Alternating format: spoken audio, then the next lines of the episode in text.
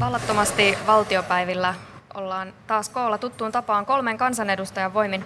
Tervetuloa Demareiden Nasima Rasmiar. Kiitoksia kovasti. Ja hyvää päivää kokoomuksen Juhana Vartiainen. Päivää, päivää. Ja tervehdys myös perussuomalaisten Toimi Kankaanniemi. Tervehdys kaikille. Tuolla eduskunnan suuressa salissa on parhaillaan käynnissä naisten äänioikeuden 110-vuotisjuhlaistunto. Eli 110 vuotta sitten naiset saivat äänioikeuden ja oikeuden asettua ehdolle vaaleissa. Täällä eduskunnassa sen juhlapuheen pitää RKPn kansanedustaja Eeva Biode. Tuossa vähän silmäiltiin puhetta etukäteen. Mikä siinä pisti silmään? Nasima Rasmiar.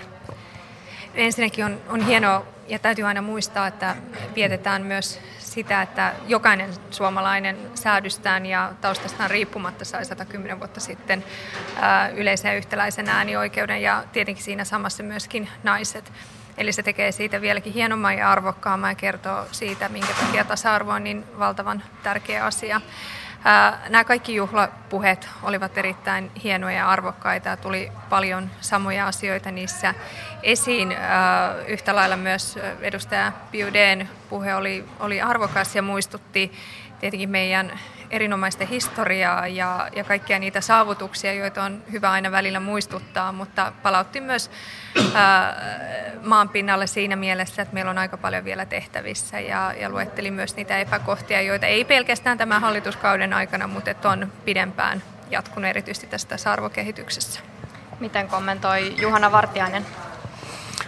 Mm, juhlapuheet on aina vähän kuin juhlapuheita, eli niissä niitä kuunnellaan juhlavan näköisesti, mutta ei valtavan uteliaina. Ja musta hyvässä juhlapuheessa pitäisi, ihan niin kuin Asimakin sanoi, niin pitäisi pureutua enemmän siihen, että millaisia ongelmia meillä vielä on nyt. Ja, tai tavallaan tunnustetaan se, että meidän lainsäädäntöhän nyt on pitkälti kai tai kokonaan sukupuolineutraali. Ei kai meillä laissa ole semmoisia asioita, jotka naisen asettaisiin huonompaan asemaan. Mutta kyllä juhlapuheessa pitäisi käsitellä kaikenlaista sellaista, mikä ei ole hyvin. Ja tuossa Eva, Eva Bioden puheessa oli hyvin tämä asia, että vielä perhevastuut jakautuu epätasaisesti, ja sehän on syy myös työelämän epätasa-arvoon. Ja sitten musta voisi käsitellä näitä politiikan ilmiöitä, esimerkiksi sitä, että mun nähdäkseni kun nais- ja miespoliitikot pyrkii korkeille paikoille, niin jos miehet joskus sattuu kertomaan jotain siitä, miten ne osallistuu kotitalouteen ja perheeseen ja keittiöön, niin se on niin kuin pelkkää plussaa, mutta naisilta tunnutaan ikään kuin edellyttävän sitä, että se on sitten miinusta, jos, jos ei kerrota, miten, tota, millä, miten hienosti hoidetaan lapsia ja tehdään ruokaa. Että selvästi semmoinen sosiaalinen paine on naisilla mun mielestä vielä paljon suurempi siihen, että täytyy jotenkin olla semmoinen pullan tuoksuinen hengetär myös kotona, mutta miehiltä ei edellytetä samaa. No ei pidetä me juhlapuheita, vaan puhutaan niistä ajankohtaisista ongelmista yhteiskunnassa. Eva Biodeella kuitenkin oli yksi konkreettinen ehdotus tuossa puheessaan. Hän ehdotti vanhempainvapaaseen tätä 6 plus 6 plus 6 mallia. Perussuomalaisten toimi Kankaanniemi, mitä mieltä olet tästä? Siitä on hirveän pitkään puhuttu. Olen itse ollut täällä 25 vuotta eduskunnassa ja melkein koko sen ajan, no tietysti Eva Biodekin on ollut vuodesta 1991 lähtien välillä poissa, niin kuin minäkin kyllä hetken. Mutta tuo idea jostain syystä ei ole saanut kuitenkaan niin laaja kannatusta, että se olisi lähtenyt toteutumaan. Siinä on hyviä puolia, mutta varmaan siinä sitten on jotakin, jotakin sellaista, mikä ei, ei nyt ole sitten saanut riittävää kannatusta. Mitä mieltä henkilökohtaisesti olet tästä? Mä en ole asiaan niin syvällisesti perehtynyt, että uskaltaisin sanoa ihan noin selkeitä kantaa, että olisiko hyvä vai huono, mutta ideana se on, se on kyllä ihan hyvä.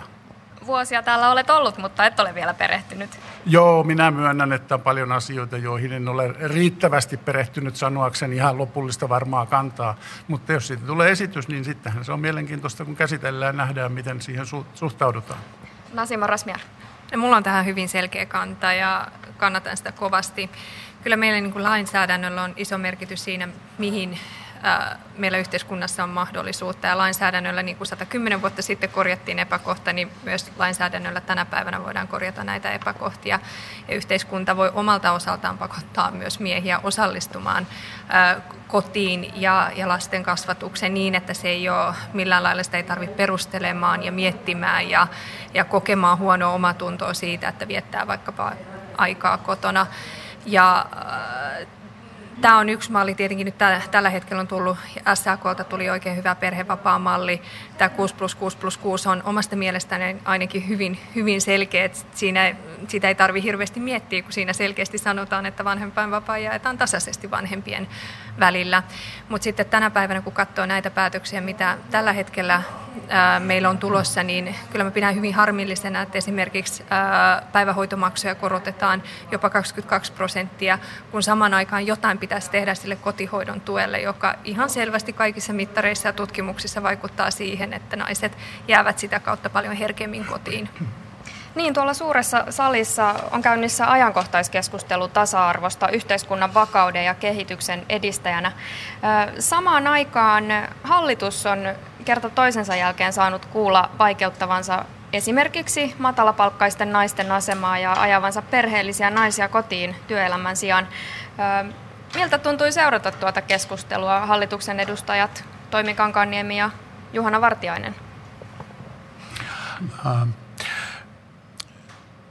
Tota, mun mielestä se kritiikki, jota on tullut, niin hallituksen kannattaa ottaa se oikein vakavasti ja miettiä sitä. Ja kun varsinkin niin kun yhteiskunnallisesta tai tieteellisestä tutkimuksesta tulee sellaisia tuloksia, että, että ää, tämä varhaiskasvatus ja päivähoito on itse asiassa lapsille hyväksi erityisesti vähävaraisten perheiden lapsille hyväksi. Eli olen samaa, kovasti samaa mieltä tässä Nasiman kanssa, että semmoinen hyvä reformisuunta olisi sellainen, että tota, parannettaisiin näitä vanhempainvapaan ehtoja ja ihan pikkusen pakotettaisiin sitten siitä suurempi osa miehille ja lyhennettäisiin kotihoidon tukea. Ja tämä on sellainen suunta, joka, jolle myös valtiovarainministeriö kyllä taputtaisi, koska me saataisiin naisten työllisyysastetta ylös ja enemmän verotuloja. Ja ilman tällaisia reformeja me ei oikeastaan saada tätä työmarkkinoiden epätasa-arvoa oikeenemaan, kun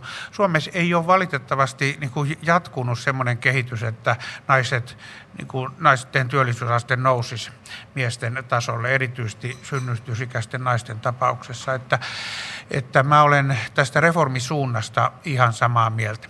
Tietysti se on niin kuin vähän ehkä liottelua sanoa, että hallitus ajaa naisia kotiin, koska onhan päivähoitokin vielä erittäin subventoitu ikään kuin yhteiskunnan tukema palvelu. Muistaakseni se niin kuin julkinen valta maksaa päivähoitopalvelusta 85 prosenttia sen todellisista kustannuksista. Et ei sitä nyt olla romuttamassa, mutta musta tämä kritiikki kannattaa ottaa hyvin vakavasti ja olen siitä Nasiman kanssa samaa mieltä. Mutta se ei nyt käytännön teoissa ole näkynyt. Juhana Vartiainen osoitti olevansa aika reformihenkinen tässä asiassa. Entäpä Toimi Kankaniemi? Joo, tuota, ensinnäkin totean, että näiden monien uudistusten, joita nyt on tehty tämän vuoden aikana, niin niiden vaikutuksia ei ole kyllä riittävästi arvioitu. Ja niitä voidaan tietysti arvioida sen jälkeen, kun ne on toteutettu. Silloin osa on kärsinyt huonoista uudistuksista ja osa varmaan menee niin, että tämä esimerkiksi opposition arvostelu niin on, osoittautuu aivan liiotteluksi. Ei tässä Suomea ole kuitenkaan hyvinvointiyhteiskuntaa romutettu, vaan sen pohjaa joudutaan rakentamaan uudestaan.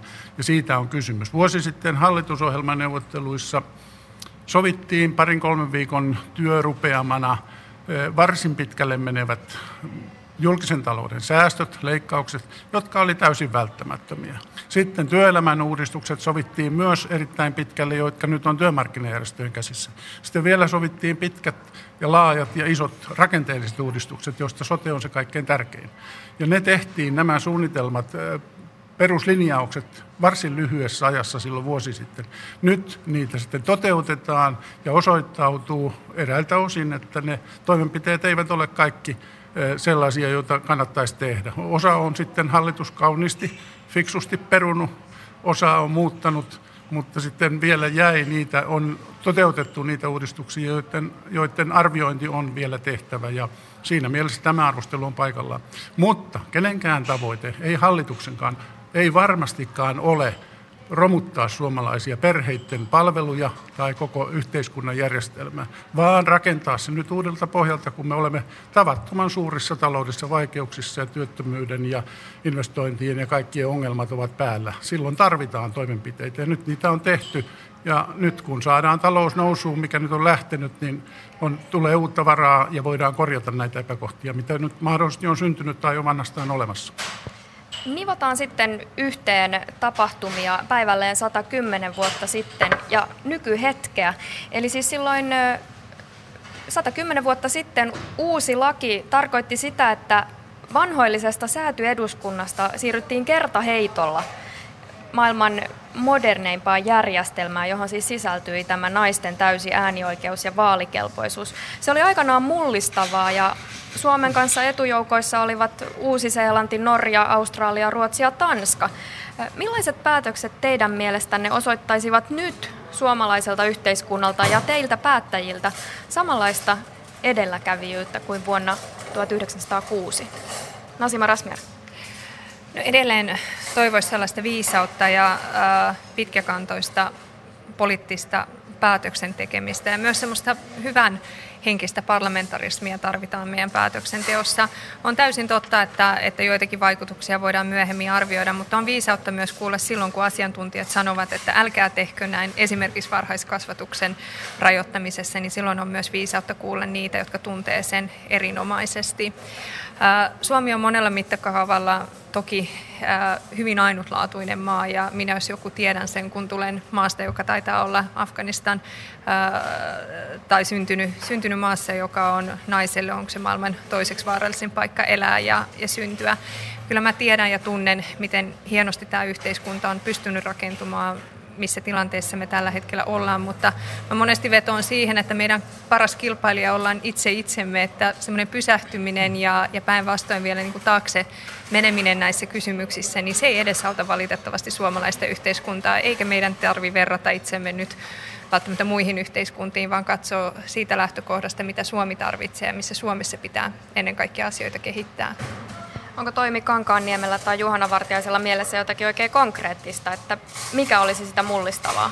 No kyllä, mäkin katsoisin eh, niin kuin tällaiseksi hyvä, tai pidän hyvänä reformisuutena sitä, että uskallettaisiin nyt myllätä tämä meidän sosiaaliturva- ja perhetukijärjestelmä. Et kattokaa nyt, siis me ei enää olla kärjessä missään asiassa, ja tuota, kattokaa Ruotsiin, siellä just lopetettiin kotihoidon tuki kokonaan, ja käytettäisiin, jos meillä se loppuisi ja käytettäisiin ne rahat sitten parempiin perhevapaisiin ja sitten joustavoitettaisiin työmarkkinoita niin, että olisi paljon helpompi tehdä osapäivätyötä. Silloin me niin kuin naiset, naisten työurat pitenis ja lähtisi täälläkin käyntiin se, mikä muissa Pohjoismaissa on kuitenkin selvemmin käynnissä, että tämä naisten ja miesten epätasa-arvo työmarkkinoilla pikkuhiljaa poistuu. Et se, se poistuu hitaasti Ruotsissakin, mutta siinä on sentään vahva trendi. Me ollaan vähän jämähdetty tämmöiseen kotiäitiyhteiskuntaan. Toimi Kankanniemi. Ei minusta tarvitse romuttaa esimerkiksi eh, tätä perheiden tukipolitiikkaa tai järjestelmää nykyisestä, mutta sitä tietysti täytyy uudistaa koko ajan ja katsoa, missä siinä on ne ongelmat.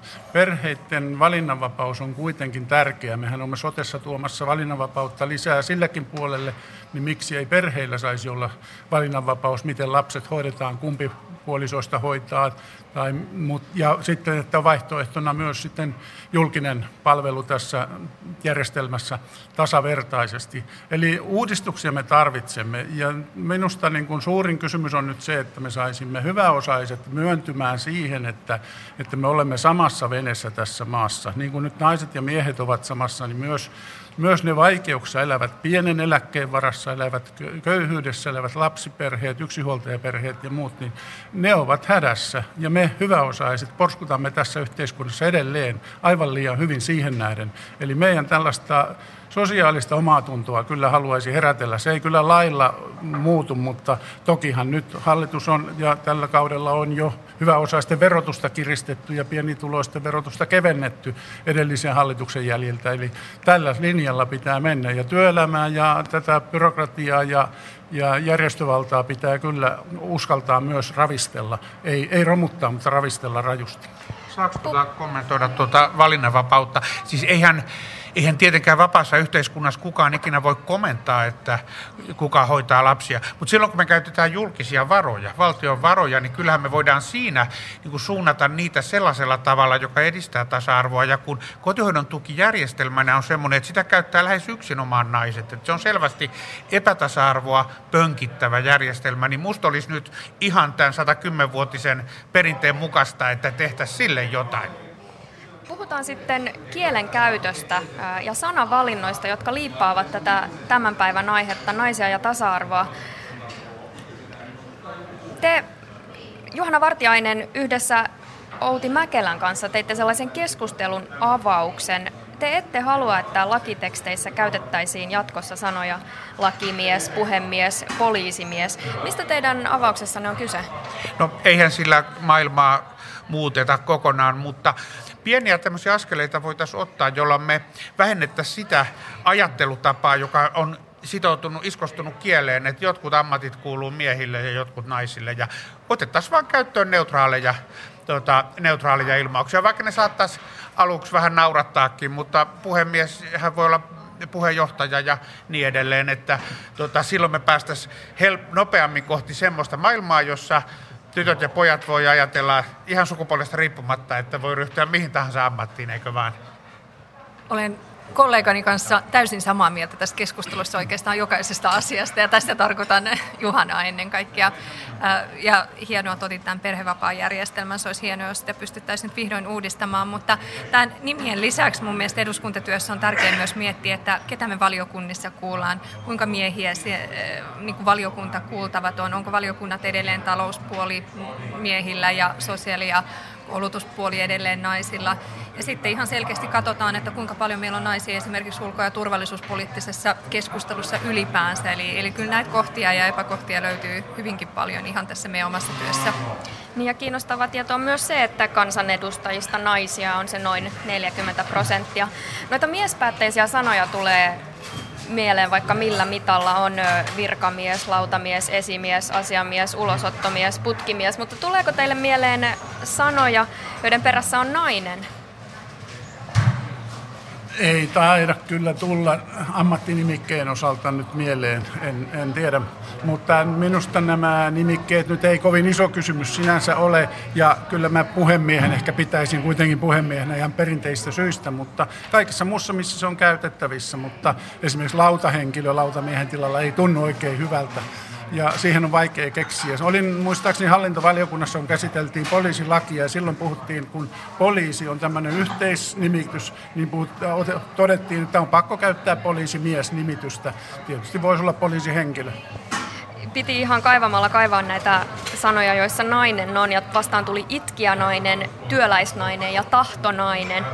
Sitten vielä lyhyesti, äänioikeudella viitataan yleensä äänestämiseen, mutta puhutaan nyt äänioikeudesta myös siitä kulmasta, kenellä suomalaisessa yhteiskunnassa on oikeus ilmaista mielipiteensä tulematta rienatuksi vaikkapa netin keskustelupalstoilla tai muualla sosiaalisessa mediassa. Tähän varmasti osaa vastata Nasima Rasmir. Se on vakava ongelma meillä tänä päivänä. Yhtä lailla tänään pitäisi juhlia myös sananvapautta ja sen merkitystä ja sen arvokkuutta, mutta missä niin kuin sanan vastuu kulkee ja ja sen yhteydessä tietenkin itseään moni meistä on nostanut esimerkiksi tämän vihapuheen, äh, joka löytyy niin netistä kuin verkossa ja muutenkin tässä yhteiskunnassa aivan liian paljon. Ja semmoinen vihan lietsonta, se pitää päättyä. Se ei johda yhtään, yhtään mihinkään. Äh, kyllä mä toivon kovasti, että, että se suomalainen yhteiskunta, se arvokkuus, mikä meillä tässä yhteiskunnassa on ja se edistyksellisyys, mitä meillä tässä yhteiskunnassa on, niin se vietäisi eteenpäin nyt todenteolla, eikä niin, että suljetaan yhteiskuntana ja ihmisenä ja kansakuntana. Mitä kollegat? Joo, siinä on kaksi perustuslaillista asiaa vastakkain niin kuin monessa kohtaa on tässä, mutta emme voi missään tapauksessa hyväksyä sellaista kielenkäyttöä, mitä tapahtuu, mutta valvontajärjestelmän ja sen poissaaminen kansan, kansan suista ja kirjoituksista on, on tietysti hirveän ongelmallista. Jos se olisi helposti tehty, niin se olisi varmaan tehty jo, mutta toivotaan vaan, että sivistys kasvaa ja, ja myös sitten harkintakyky paranee. Kiitokset perussuomalaisten Toimi Kankaanniemi, kokoomuksen Juhana Vartiainen ja Demareiden Nasima Rasmiar. Kiitos. Kiitos.